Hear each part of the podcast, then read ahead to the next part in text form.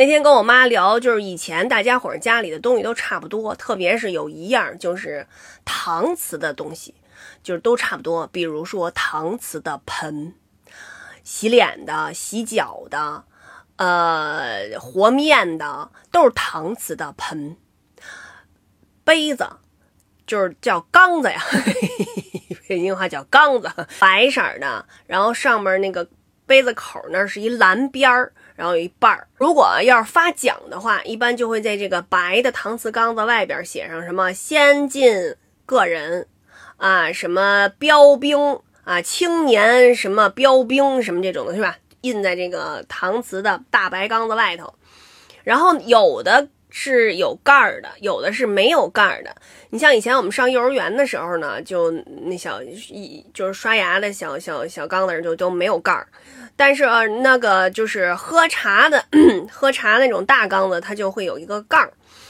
然后这个搪瓷的一摔在地上呢，就容易掉瓷儿，一掉瓷儿它就不好看了。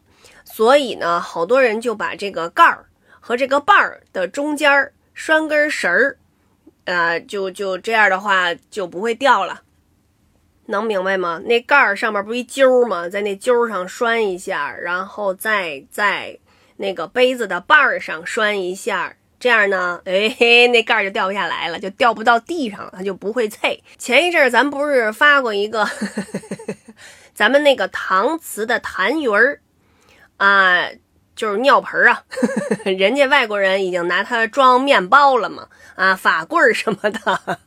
结果呢，最近我发现还有人把它设计成了小缸子儿，就是就这么大吧，可以喝水。我也不知道 喝得下去喝不下去。哎，反正以前家里头没用过这个的。比如说这个现在的小孩儿，他们一生下来就蹲马桶，他们没有见过这种搪瓷的尿盆的。